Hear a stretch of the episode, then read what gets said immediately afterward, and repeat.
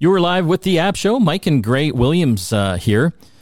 Our show is all about the world of apps and mobile technology. We've got a great program for you today. Uh, we will be diving into AI. We've got Carmi Levy coming on the uh, program in a bit. Uh, AI, you know, infiltrating every aspect of our life, uh, from technology to health. Uh, we're going to be talking about an AI baby cry translator, and you'll be surprised at its accuracy. Wasn't the plot to Look Who's Talking? It pretty much, pretty much. Um, a Regina woman who had a stroke got her voice back thanks to AI in a brain transplant. So we'll uh, we'll dive into that as well, and a humanoid robot that can actually fly an airplane just by reading the instruction manual. I don't. I wouldn't want to be in that that airplane. I, yeah, it, it, it seems like it's actually the plot to the sequel, the movie to the movie Airplane. Like right. I I don't know. Hmm. It's it's a little crazy. Okay, uh, let's get into some of the the app news out there. This is an interesting one, and I it it just keeps coming up again and again. Great, you're on Facebook. I don't know how often you use it. I use it quite a bit, actually. I don't know why. Um, but there's this thing that people keep reposting, and it drives me crazy. It, it's like, don't forget tomorrow starts the new Facebook rule where they can use your photos. Don't forget the deadline today. It can be used in court cases and litigation against you. You need to post this, this post, copy and paste it, and you know, basically saying, "I don't give Facebook permission to use my photos." I'm like, I, and there's a surprising amount of people posting this, Gray, or reposting yeah. this. And, you know, if you just did the simplest of searches, you would see that as bunk. It's been around for many, many years, and it just keeps coming up again and again. So, when you sign up for these social media services, you have to remember, especially if it's free, you are the product. like, yeah.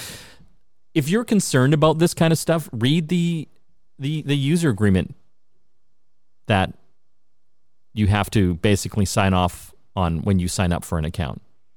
Yeah. They, they are using your information, they're using your photos for their advertising and marketing purposes. And and cutting and pasting this text into your Facebook feed is not going to prevent anything.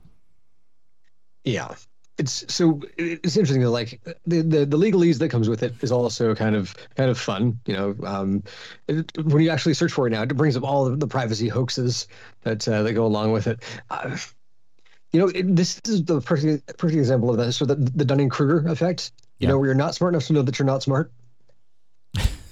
This is one of those moments right? Like if, if you if you posted this folks i'm going to ask you to just take a quick look and say why did I not do the most basic research here to see if this was even a thing? And it's okay. I still love you. Don't do it again. I no, I you know, I, I get it, right? You don't, you don't want your your private information out there. I get it, but before you start posting or reposting this stuff, just do a quick search. You know what I mean? Like take a bit of the text, do it, Google is your friend, and just and just look, is this legit or not? Yeah. You know, Snopes is a great website I go to to verify things, whether they're true or not. Although a lot of people uh, don't like Snopes because it doesn't help them validate their their opinions. But anyway, just do a bit of research. That's all. Yeah. Uh, let's talk an- another story. Do you remember Threads? are, we, are we at this stage of bargaining now? oh my god! They, I mean, they had 100 million people sign up in less than five days. So Threads is a competitor to Twitter. And, and I think a lot of people, they want an alternative to Twitter because a lot of folks aren't happy with how Elon Musk has uh, basically burnt it to the ground. It's called X now. Yes. Yes. It's, it's, it's the X Twitter. Yeah, uh, there you go, the X Twitter. So I think a lot of people were encouraged when Threads came out. Threads, uh, Instagram Threads, it's called. Uh, basically, you sign in to it. It's kind of attached somewhat to your Instagram account, if I'm not mm-hmm. mistaken, and kind of functions the same as Twitter. But anyway, 100 million people signed up for Threads in the first five days. I don't know how many ended up signing up overall, but I'm sure it's in the hundreds of millions. But they've recently reported an 80% drop in daily active users since the launch. Is that surprising You know to what you? this was? You know what this was? This was a gold rush. There was a land rush. It was like I gotta go. I gotta get my username, right? So I want I want to be the same as it is on Instagram.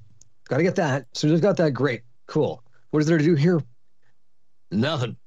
I'm I'm gonna tweets or I guess uh, uh, threads from people I don't know. Uh, it's, it's this curated feed. I can I can I can go set up a chronological feed for people I follow. But who am I following? I you know what Threads is to me? It's it's the notification that a bunch of my friends have just signed up for accounts. That's what I've got in there. I posted a thread. Can't remember what it was.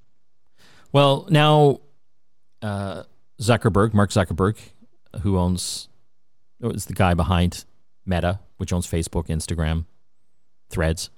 Uh, he's announced that they're introducing something called retention hooks to keep users on the platform.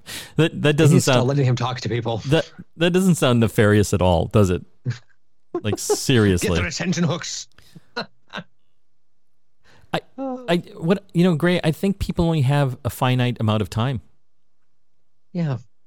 And there's there's nothing really new and interesting that's coming across from this. It's just here's an alternate platform where you don't have to deal with Elon, which don't get me wrong, is a great value proposition. But But it's it's time, right? You only have so much time, and so if you've got so much time for social media interactions, sure, maybe you're not happy with um, Twitter, but at the end of the day, you're probably still on Twitter, right? yeah, Yeah. Threads isn't compelling enough for a mass migration to happen yet. Yeah. I, I can tell you a great retention hook. Give me like, you know, twenty bucks a week. That's a retention hook. I'll, I'll stick around for.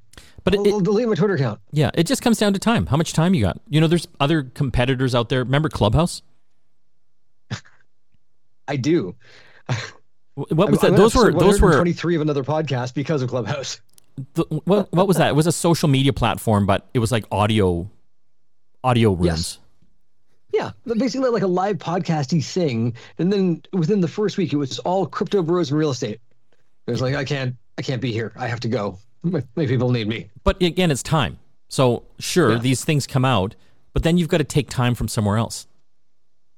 Yeah, It was interesting. Like speaking of time, um, kind of related, unrelated. I, I was down in Long Beach, Washington last week for a few ni- few nights, and I was out having drinks one night at a bar, and started talking to a guy. I guess there was a big kite festival on down there because Long Beach hmm. it's very windy, and Yeah. you know they've got actually a bunch of kite shops, which is kind of fun funny for a town that only has fourteen hundred people. But I guess it's the place to go to fly kites, and he's been flying kites for 25, 30 years, and you know, in in its heyday back in the '90s, you know, over hundred thousand people would come to this kite festival, and it's hmm. it's not like that anymore. And I said, "Oh, why not?" Well, this the kids aren't into it anymore. I'm like, "Oh, why?" And he just goes, "The internet." the, the internet killed kite flying, Gray. the, video killed the radio star. The internet killed the kite star. It's Yeah. So again, circle of life. Yeah, it's just you know these new things come out, and it just it's a slice of time. What is it taking hmm. that slice of time from? Yeah, And you know, Threads, for example, was it compelling enough to steal that slice of time away from Twitter? And clearly, Yeah. it is just it's not there yet, right? you know where I did have a slice of time was I don't watch advertisements on TV anymore because of streaming, except with the new streaming packages. They're asking for that slice of time back. Right. Okay, we've got uh, a lot to talk about on today's program. A lot of uh, AI stories that uh, will amaze you and maybe frighten you as well. There's uh, an AI baby cry translator. Um, some good stories here. A woman who had a stroke got her voice back thanks to AI and a brain implant. And would you fly in a plane that was being flown by a humanoid robot that just read the the manual? you, want to stay tuned for that. I, I don't think I would, but I don't know. Maybe that robot's better flyer than humans. Who knows? You're listening to the App Show here on the Corus Radio Network. Back after this. You are back with the program. Got my uh, good friend Carmi Levy out of uh, Toronto, Ontario, Canada, to talk about some of the latest updates in the world of AI. Thanks for joining me, Carmi. Great to be here, Mike. Thanks for having me. God, I, there's never ending amount of AI stories going on. And there's, I mean, there's some good stuff here this week.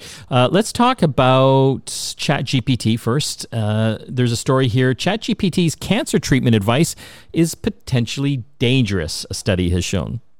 Yeah, don't be using it uh, to self-diagnose your cancer diagnosis. Uh, research from Brigham and Women's Hospital, part of the Harvard Medical Center, Medical School, they uh, they thought they would test uh, Chat GPT to see just how effective it was at at processing cancer diagnoses, kind of run it through the chatbot and see what kind of answers it came back. Kind of like what you and I would normally do before we go see a doctor. You know, we Google it. We we Google it and see what we can learn. People are doing that with chatbots now, and so they want to see how accurate it is.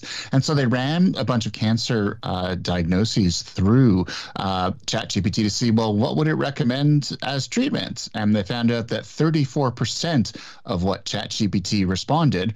Uh, contained incorrect treatment recommendations. So a third of the time, uh, ChatGPT was outright wrong. What's even worse is 12% of the of the uh, responses, about one in eight, uh, had hallucinations. So outright false information, no links to accepted cancer treatments.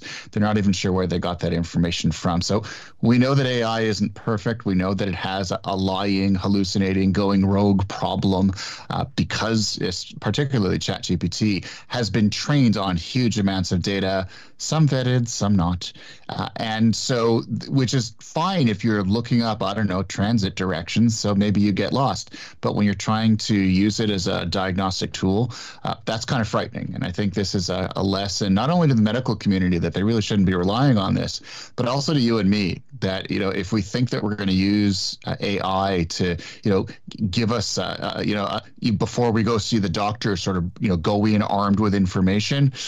Uh, it's not always the right information and it can get us into more trouble. So uh, be very, very careful. If you think ChatGPT is going to be a really good addition to the medical toolkit. Probably not yet.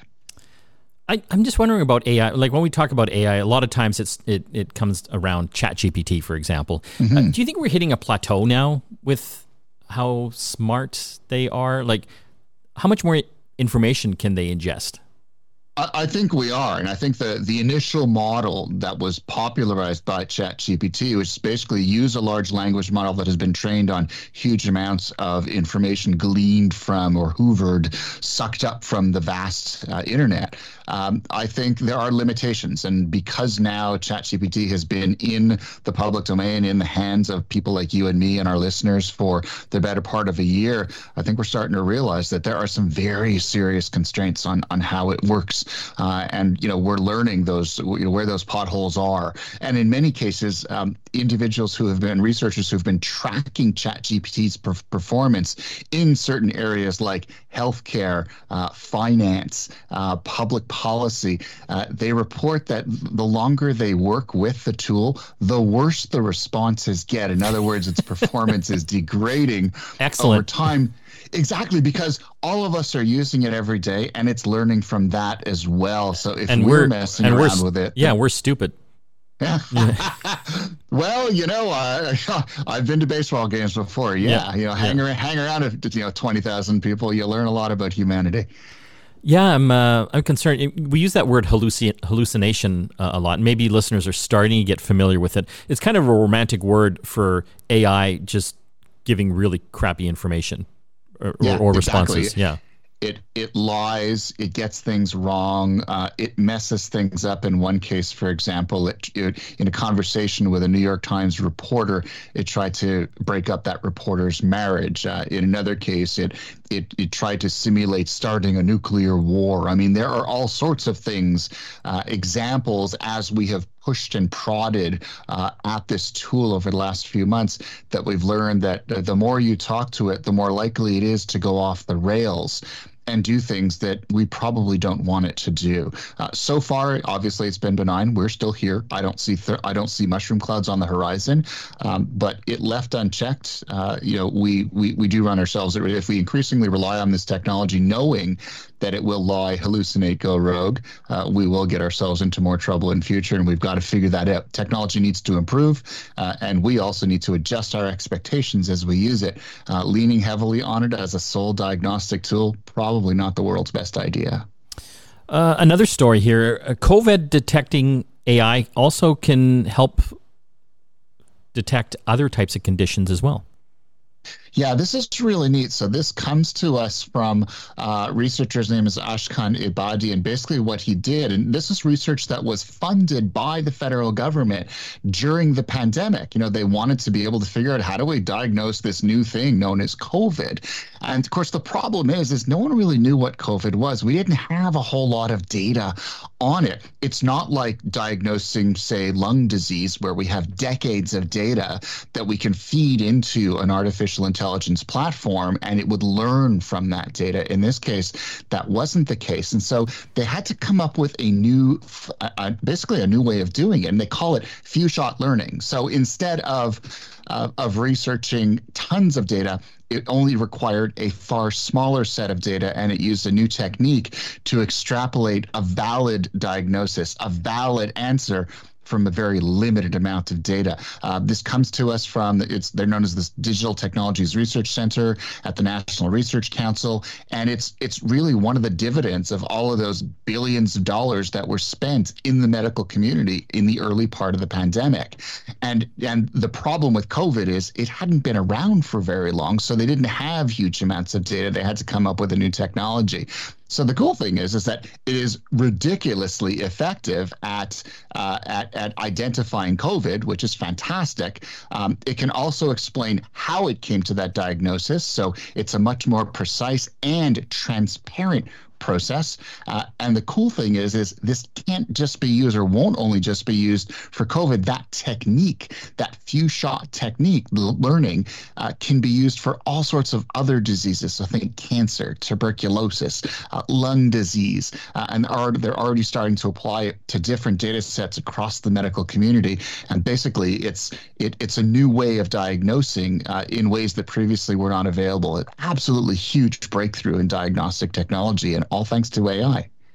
I think that's kind of one of the exciting uh, uses of AI, just its uh, capability to take in large amounts of information, scans, and things like that. We've talked about on the show how it can detect Parkinson's disease seven years mm-hmm. before it starts just by looking at retina scans. And that's something that we just didn't have that capability before. I'm just I'm just excited to see what's going to happen in the next five, ten years. Uh, you know, in in the health uh, sector on on what that's going to do to help Me you know too. better outcomes uh, for you know mm-hmm. healthcare and life expectancy. We know that the healthcare system is under is under stress. We have to do more with less, make better use of the resources that we've got. That's what AI does. Is it replaces the expensive with the less expensive, and it makes these things far more accessible, far more effective, um, and it allows investments in uh, in healthcare to go a much longer way. We're going to have to take a break. We're going to keep Carmi Levy on the line. There's a few more AI stories stories I want to talk about, including a uh, an app that uses AI to determine why your baby is crying, and you'll be surprised at some of the results. And also, uh, an AI and a brain implant that's helped a, a woman that had a stroke speak again. You're listening to the App Show here on the Corus Radio Network. Back after this. You are back with the App Show. Mike Agerbo here. I've uh, got my good friend Carmi Levy with me out of Toronto. Thanks for joining us again. Great to be here, Mike. We're uh, covering a few AI stories here. The next one uh, that uh, was on my list is uh, this uh, new app that uh, is like an AI baby cry translator. And we've seen this stuff before. Like, there's been apps over the years that claim that they can tell you why your baby's crying or why your dog is barking, but this seems to have a little more accuracy to it. Yeah, it absolutely does, and the reason is be, is who's behind it. It's called uh, Baby Cry Insights app, and it comes to us from a company called Ubenwa Health. They're a medical technology startup company, uh, and it's backed by none other than Yoshua Bengio, who is Canada's godfather of AI. He leads the Mila Institute in Quebec. That's the Quebec uh, AI Research Institute. He is basically a rock star in AI globally, uh, and he works right in our Canadian backyard. And so he's behind this. And so, yeah, it, it, it, it looks like a lot of apps that claim to listen to your baby's cry and then give you insights into it. But this one is backed by some really advanced AI algorithms and technologies uh, that have been trained on thousands of clinically labeled recordings of babies crying. So basically, what they did was they went into the medical archives, pulled out huge amounts of data, and then trained the AI on this, uh, and then allowed it to, you know, you know, turn the AI loose on it so that it can derive deep insights into well, what is it? What is it hearing? Is the baby in pain? Is the baby hungry? Is the baby uncomfortable? Those are the top three, and they found out that uh, that 45%, almost half of all baby cries, are due to pain. That's according to the artificial intelligence. And they say, don't worry, it's not that they're in massive pain. It's usually just a tummy ache or, you know, maybe they got a little boo boo on their arm. Uh, just something is bothering them. But it allows parents to be able to, to tell, decode using AI with a very high degree of precision what's up with their baby so they can determine what next steps are it's almost it's it's the answer to that age old question. You know, why is my kid crying? I wish I had had this when when when my kids were young, and I wish I could just go to the Apple App Store or the Google Play Store, and it's available there now to download it and try it. It's remarkable technology, and it's yet another example of you know AI gets a, a bit of a bum rap because you know, ChatGPT can do all sorts of weird things that we didn't expect. But in very controlled clinical situations like this one, it can also do some miraculous things. And this is a great example of that. Babies, you can't fool us anymore. we're, we're on to okay, you. We, we thanks to AI, we know your language. Okay, this next story is a, a feel good story. A Regina woman who suffered a stroke is getting her voice back thanks to AI and a brain implant. Her name is Ann Johnson. She had a brain stem stroke in 2005. Uh, and ever since then, she's suffered from what's called locked in syndrome, which is basically she is fully conscious, cognizant of what's going on around her, but she's paralyzed. She can't speak, she can't communicate. Uh, and so what they did was they installed um, a, a bunch of electrodes in her brain and then connected those electrodes to a computer and then uh, scanned her brain as as as they were exposing her to, or or asking her for different inputs, and then trained the system to recognize the unique signals for speech.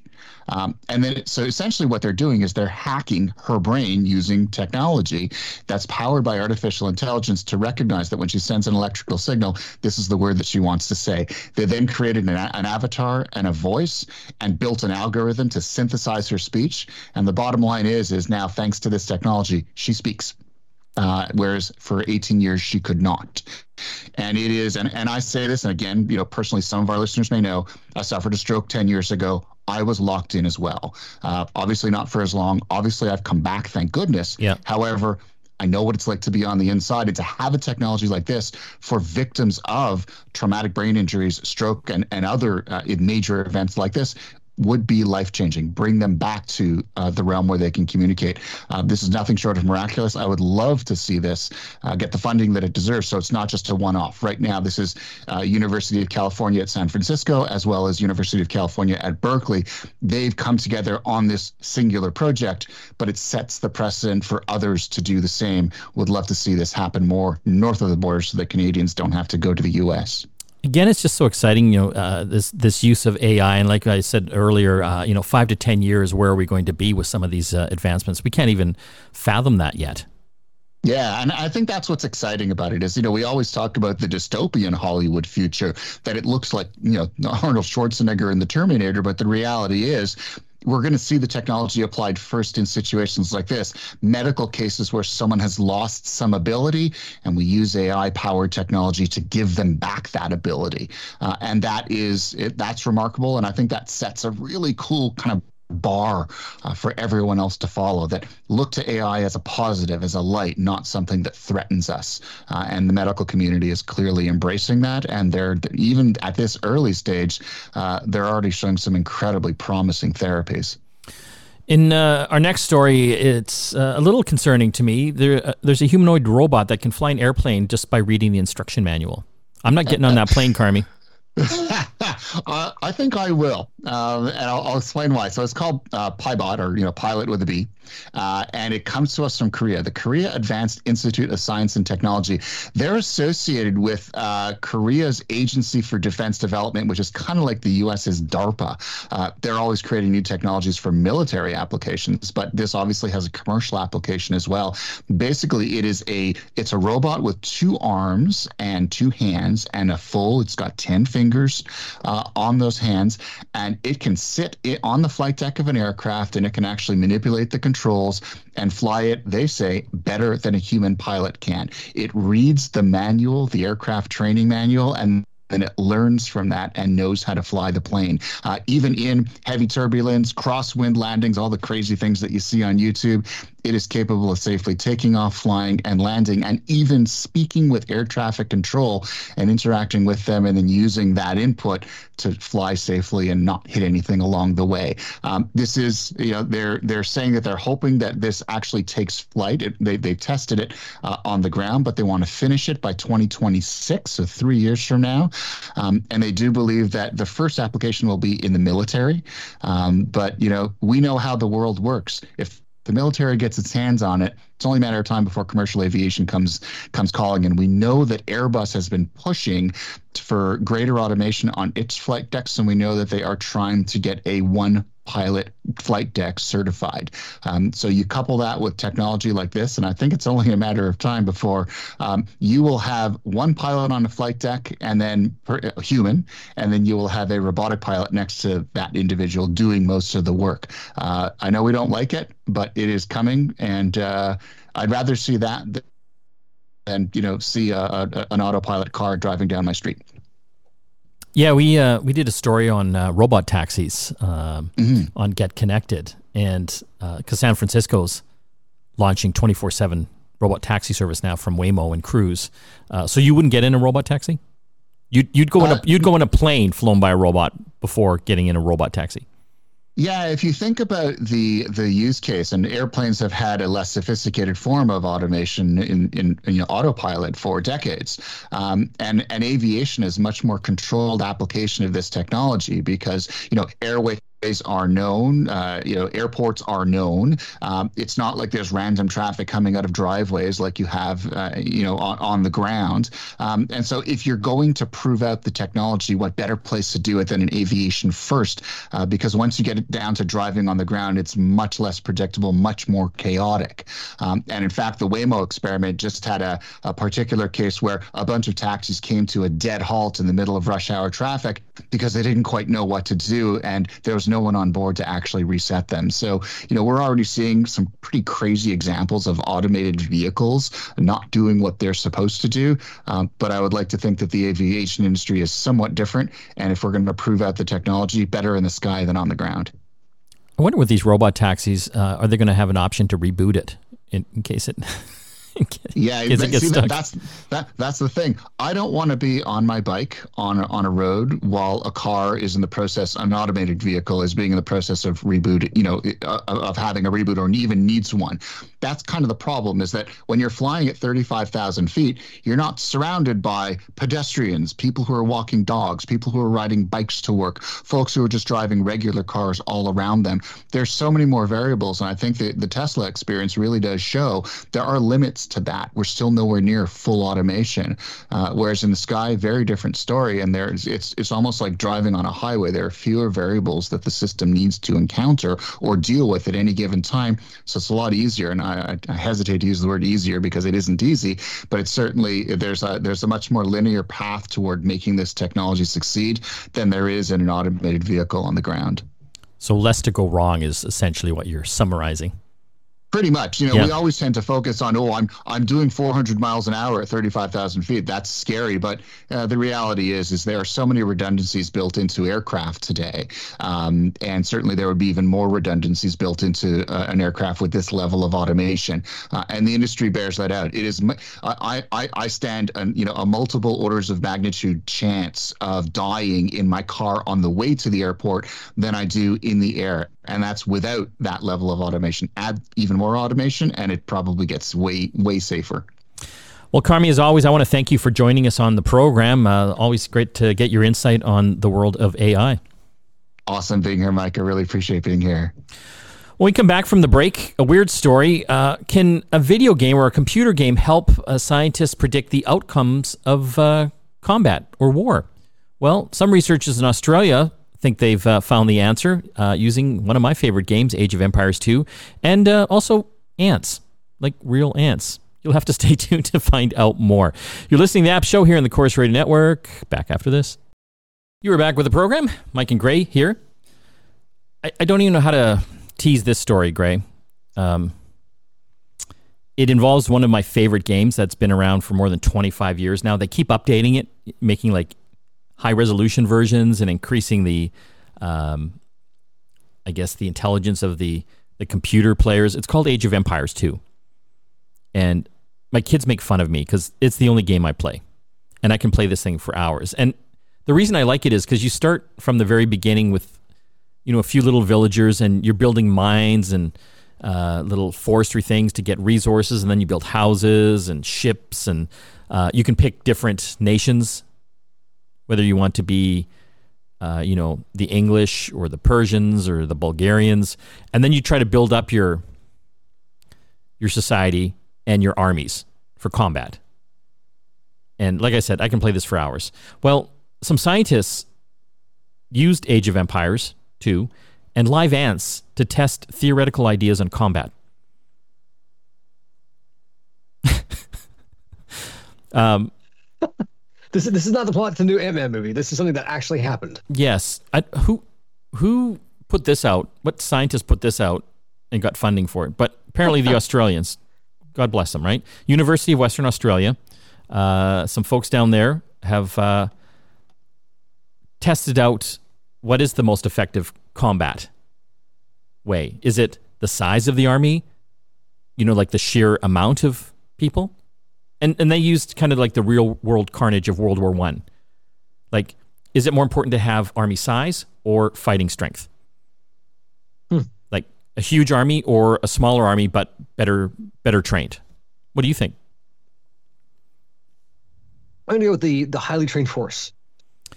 Well, that's interesting. So they they tested it with this Age of Empires, and uh, they chose kind of one of the higher level uh, Teutonic knights uh, they had the highest combat strength in the game, and they then mm-hmm. uh, put them against two-handed swordsmen, which was like a generic combat unit. But you could make them like they were cheap, and you could make lots of them.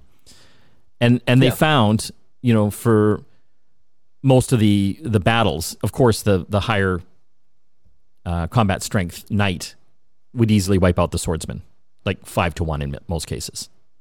Yeah. Uh, but things started changing depending on the environments, like how complex the environment was, like forests and trees and mountains. That made a huge, huge difference. And so the survival of the weaker unit was better in simpler terrain, apparently.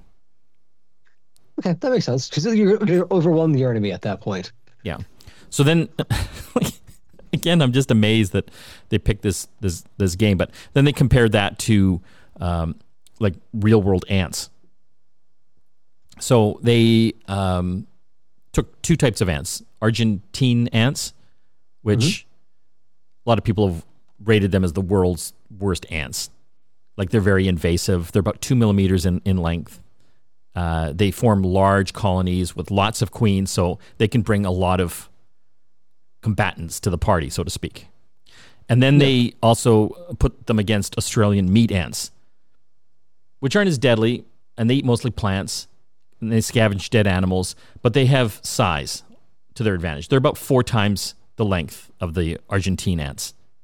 Hmm.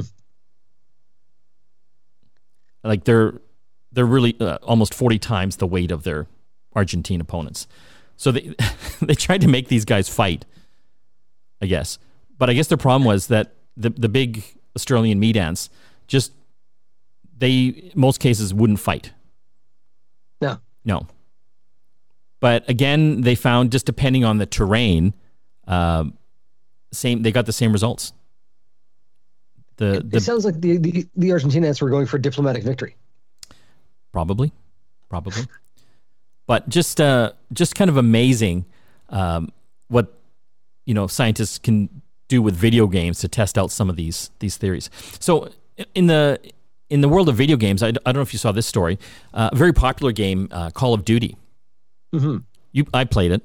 I haven't played it yep. recently. Um, so one of the uh, fun things about it is you can play it online against your friends and just anyone. Like there's literally hundreds of thousands of people right now playing Call of Duty online. And so these are huge multiplayer games. People have got on their headsets and their microphones and, you know, they're, you know, having fun like interacting with their friends. They're doing trash talk to their enemies. But one of the problems is, as you know, Gray, is just uh, all the toxic talk. You know what I mean? Yeah. The the racial slurs, hate speech. It, it is a problem. And so, as you can imagine, that that's difficult for the video game publishers to police because the best they can do is just take the complaints. If someone's complaining about one of the the players, that's how they get involved. I think in most cases, right? So there's uh, this new technology um, called ToxMod that basically is this AI that can scan in real time all the chat going on and be able to determine what's like hate speech or, or racial slurs and in real time cut those people off. Yeah. I don't know how I don't know how perfect that is, like how many false positives there are, but I mean, a step in the right direction, I guess. Well, and this is actually like it's, it's right across a number of different games. Destiny 2 has had ban wave after ban wave after ban wave of folks that are just that they're cheating, and it's, it's become it's become so tiresome. You know, like all you want to do is just go out there, throw your hat into the ring, see if you've got some good skill out, and and can you win? And you've got folks out there who have an unfair advantage, being able to shoot through walls. You know, um, bullet magnetism that gets gets a headshot right away. It's frustrating. I, I, don't want to play a PvP game like that. It's funny. Speaking of cheating, uh, I don't know if you remember Quake, that game? I do. Quake Arena. Uh, so back in the 90s, uh, I was working at an internet company, and after work, because all the computers were networked together, we would all we would all play Quake. And so this is like a first-person shooter game, and you'd be you know running around a castle, you know, shooting your friends, and you know the last man standing is the winner. And this was kind of the infancy of the, the multiplayer games you know, you, you couldn't really play them on the internet yet. You had to be local. And so yeah, the, so the fact that the we had all these network. yeah, so we had all these computers networked together. It was just I could play for hours. But I learned because I was going on to bulletin board systems and you know some of the early day chat rooms of the the start of the internet that you could you could uh, insert little bot code into the the game. Yeah. So I was able to put these uh, copies of my player, these bots that were, I guess they had artificial intelligence back then, and they would just go through the castle. There was like three or four of them going, and they would just wipe out everybody. And you could just hear everyone screaming, "How is how is Mike everywhere? He's everywhere!" And it took them it took them a week to figure out something was something was amiss. Hey, have we, have we tried this this miracle solution? Yeah. Anyway, it was it was funny funny at the time. Okay, we're gonna have to take a uh, a close to the show here. I was gonna say break, no, but it's the end of the program. So I want to thank oh. you, Gray, for coming on the show. And I was glad to be here. Yeah, don't forget to check out our sister show, Get Connected, every Saturday across the Corus Radio Network. We had a great uh, uh, program or show this week, so you know, so subscribe to the podcast of not only that, but uh, our show here, the App Show. We're talking about uh, robo taxis. They're launching them in uh, San Francisco. I mean, these are uh, self-driving taxis with no human drivers, and they're going 24/7 now. And San Francisco is an interesting city for that to happen in. And do you have old video games or even VHS tapes? They might be worth money, thousands of dollars. We're going to talk with the folks at Heritage Auctions on what to look for in your crawl space. Thanks again, Gray, for joining us. Uh, Mike and Gray signing off. We'll see you again next time.